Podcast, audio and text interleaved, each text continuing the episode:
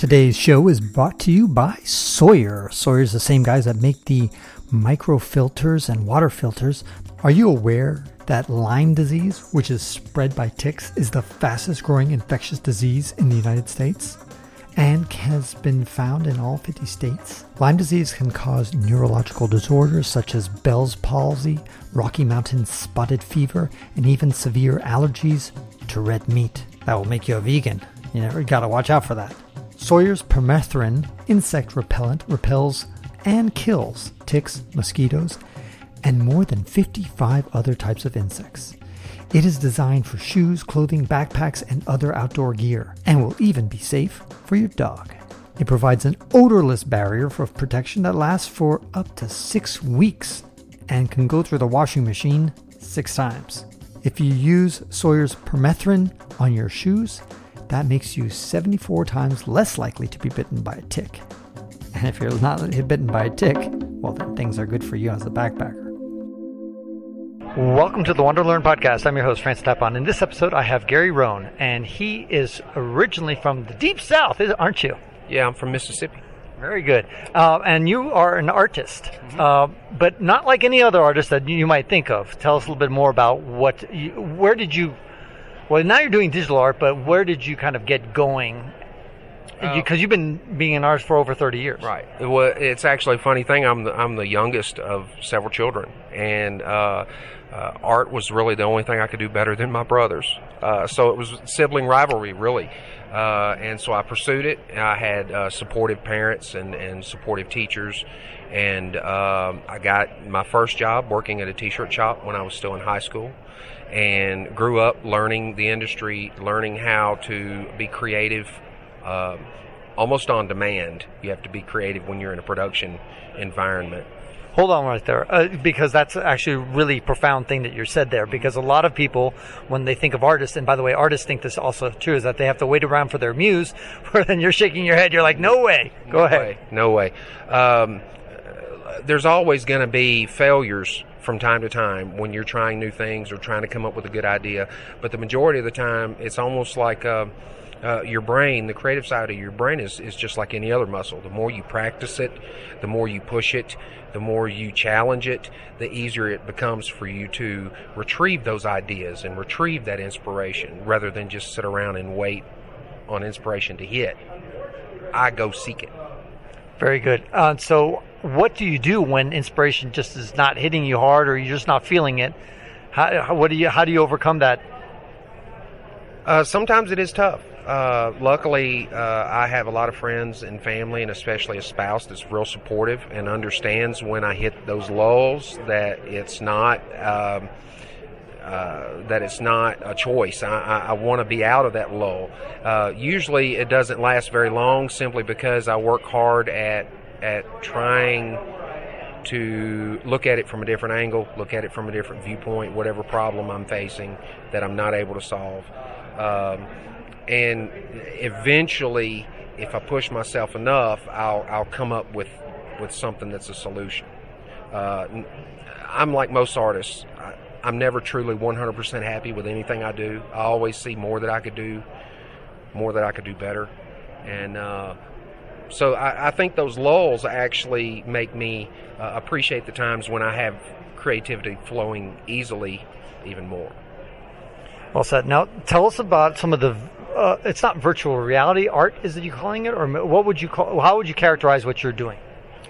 Uh, what I'm doing now is I I am taking uh, emerging technology, which is the virtual reality technology that's starting to become uh, very prevalent in society, um, and some of the programs that have already been available, and I'm just uh, approaching them from my from my viewpoint. I was traditionally trained uh, as far as art skills. Uh, I look at things more as a painter or an illustrator rather than a graphic designer position. So when I look at this new technology, um, I approach it differently than a lot of other artists, uh, which has set my art and myself uh, apart from the other people that are doing virtual reality art, just simply because I have a different approach. But that's also what makes it exciting. This new technology is, is it's so versatile and and it's so new that uh, pretty much any artist can can use it however they want to use it. They can find their own voice, their own style within this, and and that's uh, that's why I enjoy it so much, is because it's it's uh, it's exciting. I'm discovering new things I can do. I'm discovering new ways I can put art together and, and bring the vision that's in my head to fruition. And so tell us a little bit about, because right now it's, this is just audio, and so they're trying to imagine, like, how is this guy, Gary, doing this? Mm-hmm. So you're wearing a V R headset, an H T C V R headset, which is like the Oculus, mm-hmm. if for those who know that, and you've got a couple of instruments in your hand to help you guide your palette and your uh, and your pen, I guess. Right. right. It's um, uh, the the the system. Just like any other V R system, really, it tracks my movements and puts me in a virtual world. Uh, and you have tools on either hand. One is mainly your your paintbrush or your pen, and the other one is all your options. And and um, I just go to town. Uh, sometimes I start with what the focus of my piece is going to be. Sometimes I start with the environment and and and narrow it down to the focus. Uh, but there's. It's so open-ended about how you can approach things like this because it's so new. There's not really a standard best way to do it. Mm-hmm. So I think that's why it appeals to so many people, is because you can you can do things the way you want to do them. You don't really have to follow any rules. Have you followed at all blockchain technology? Not really. Okay, because there are these, I'm going to get this wrong because I'm blanking out on the name, but it's, I'm not, they're not like fur babies. They're not like, they're Crypto Kitties. That's it. Oh. Crypto Kitties okay. are these digital cats mm-hmm. and kitties, basically, mm-hmm. that artists have designed. Mm-hmm. They're purely digital, mm-hmm. but they are on the Ethereum blockchain, mm. which makes it so that there's, when it says that only ten of these kitties are made, mm-hmm. they're just ten. There's no way to copy or duplicate them, period. And there's a, a trace of their record. And believe it or not, so they made somewhere like, let's say, one hundred or one thousand of copies, but if they made only a one or two copies of a certain one, those ones sold for tens of thousands, I think even one hundred, over one hundred thousand dollars. And people were pulling their hair out saying, what? How are people spending over one hundred thousand dollars for a digital thing? But it is unique because of the blockchain that is able to trace this and shows that it's impossible okay. to duplicate. It's something that you might want to consider, because I guess that brings me to my question to you, Gary, is how do you protect piracy from people stealing your art, copying your art, that kind of stuff? Uh, well, that is a tough one, and uh, that's part of it that I'm still exploring. I'm, you know, this is so new to me. Uh, I mean, not that I'm unfamiliar with technology, but this technology is so new to me that uh, that's something that I do want to explore. Uh, I have heard something similar to what you were men- mentioning uh, of an artist in uh, Europe. I'm not exactly where, that builds art the same way that I build art, not my style, but you know, the same type of programs, and he does it in virtual reality, that has done the same thing. He only created a limited number, and they're selling for tens of thousands of dollars. And of course, yeah, any artist thinks about that and goes, yeah, I want to do that. But uh, you know, the reality is, I'm not sure exactly myself how you would protect that, how you would protect your work. I, I think the biggest the biggest thing that's protected my work for especially the past five years Uh, is the fact that that I, w- the way that I create my art, I create everything by hand. I mean, I use computers and things, but it's all created by hand. You can see my strokes, my imperfections, my vision in the pieces that I make, and that helps protect them because it it, it makes it very hard to copy them. True. What about can? But you can do undo. When you make errors, I imagine. Oh yes. Oh yes. There. I mean, there are some features in this that are great. I mean, being able to uh, uh, change colors, being able to uh, correct mistakes you've made, back up steps if you don't like where a certain idea went, and and also that comes down to the the very simple practice of artists saving their work. I mean, uh, I save my work very often, and I may have a hundred different versions of the same piece of art just because if I if I'm unhappy with where the art takes me, I can go back to a newer version. Now tell us about how you're looking at this as a business. Another thing that artists struggle with sometimes is how to make money at this. And you said you invested in this V R technology as an investment, as a business kind of thing. Explain that. Well, in my research, I started reading about how V R is being used uh, in many different industries. The car industries are using it to concept uh, do new car concepts in three dimensions because you can work fast if you need to. Um, some uh, the health industry is using it to combat some diseases like autism and P T S D and uh, uh, uh, dyslexia, and there's a lot of things that they're using to help people. And, and it's strange.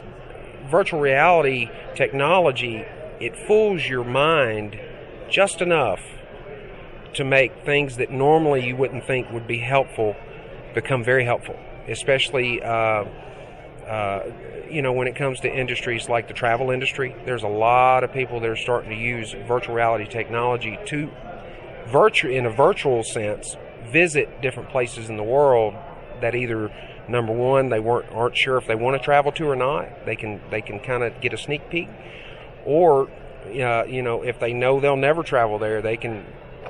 I can I'm standing on top of the Great Wall of China. You know, you can you can experience that for yourself. Uh, the reason I went into it is because I saw the potential for advertising, for uh, uh, and doing music videos, illustrating children's stories, uh, a lot of things that are natural progressions for the work that I already do. Uh, we're here, by the way, at the Safari Club International show in Reno, Nevada, and in case you hear a lot of background noises because there's people walking by. Now, what is it that you would like, where would you like to see yourself and your art in five or ten years, Gary? In this decade of the twenty twenties, where are you looking to go? Oh, wow, that's a big question. uh, it's, it's, uh, it's, it's such an open-ended technology and an open-ended uh, uh, road that I'm on here, and I and I'm not saying this like I'm the only one. I follow uh, several other people that have are are approaching this the way that I am in a very serious sense uh, to make something of it. Uh, where uh, where I'll be in five or ten years, I I'm not sure. I really would like to be in more of the advertising end of it. Um, The art that I do and the way that I film it is is would be really good for commercials and, and music videos and, and uh, illustrating stories and that sort of thing. Uh, it, it's just a natural progression from where I'm at now. So that's that's where I'm hoping to be. Most of your art, is it just still or is it moving as well? Well, I'm I'm about to start learning some animation skills. I haven't done that yet. Um, uh, what I'm making now are mainly static Uh, designs, but the way that I create them, I create them with the intention of filming them to show their dimension. Um, the easiest way to put it is I make paintings that you can move through. So it's kind of like a C A D image or a three D image that you can kind of navigate through. Uh, similar to that, but it doesn't look as clean and perfect as C A D images. It's right. It's very uh, organic. It's very um, Uh, loose, and, and my style tends to be bold and colorful. Uh, and and as I said, I, I when I make these, I usually have in mind how I'm going to film it, how I'm going to present it to someone to show that dimension and depth and, and expansiveness that you can get in a virtual in a virtual world. You've gotten a lot of people excited now, listening now. They're all curious. They want to check out some of your art. Where can they go to find and look at some of the art that you've produced or buy it? Uh, you can get me on all the social media. Uh, Stillwater Design Solutions is the name of the company, or my name, Gary Rohn. Uh, and, I, and I also have a website, stillwater dash designs dot com. Wonderful. Gary, I wish you the best in your digital future.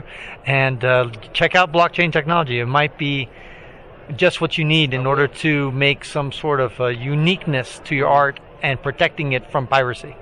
I will. Thank you. Thank you for having me. Right. Thanks. And that concludes this episode of the Wonder Learn podcast, where we explore travel, technology, and transformation.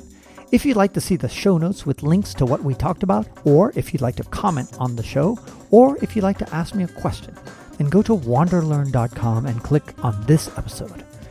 If you'd like to connect with me, just remember F Tapon. That's my first initial and my last name. F Tapon is the username I use on all social media. You can also get to my website by going to f tapon dot com. And here's one last reason to remember F Tapon. If you like what I do and would like to get rewarded for supporting my projects, then go to patreon dot com slash f tapon. That's where you can pick up some remarkable rewards for as little as two dollars a month. And now for five quick favors. Number one, subscribe to the Wonder Learn Podcast. Two, download it. Three, share it. Four, review it somewhere. And five, sign up for my newsletter at wander learn dot com. Our theme music was composed by Eric Stratman. This is Francis Tapon, encouraging you to wander and learn.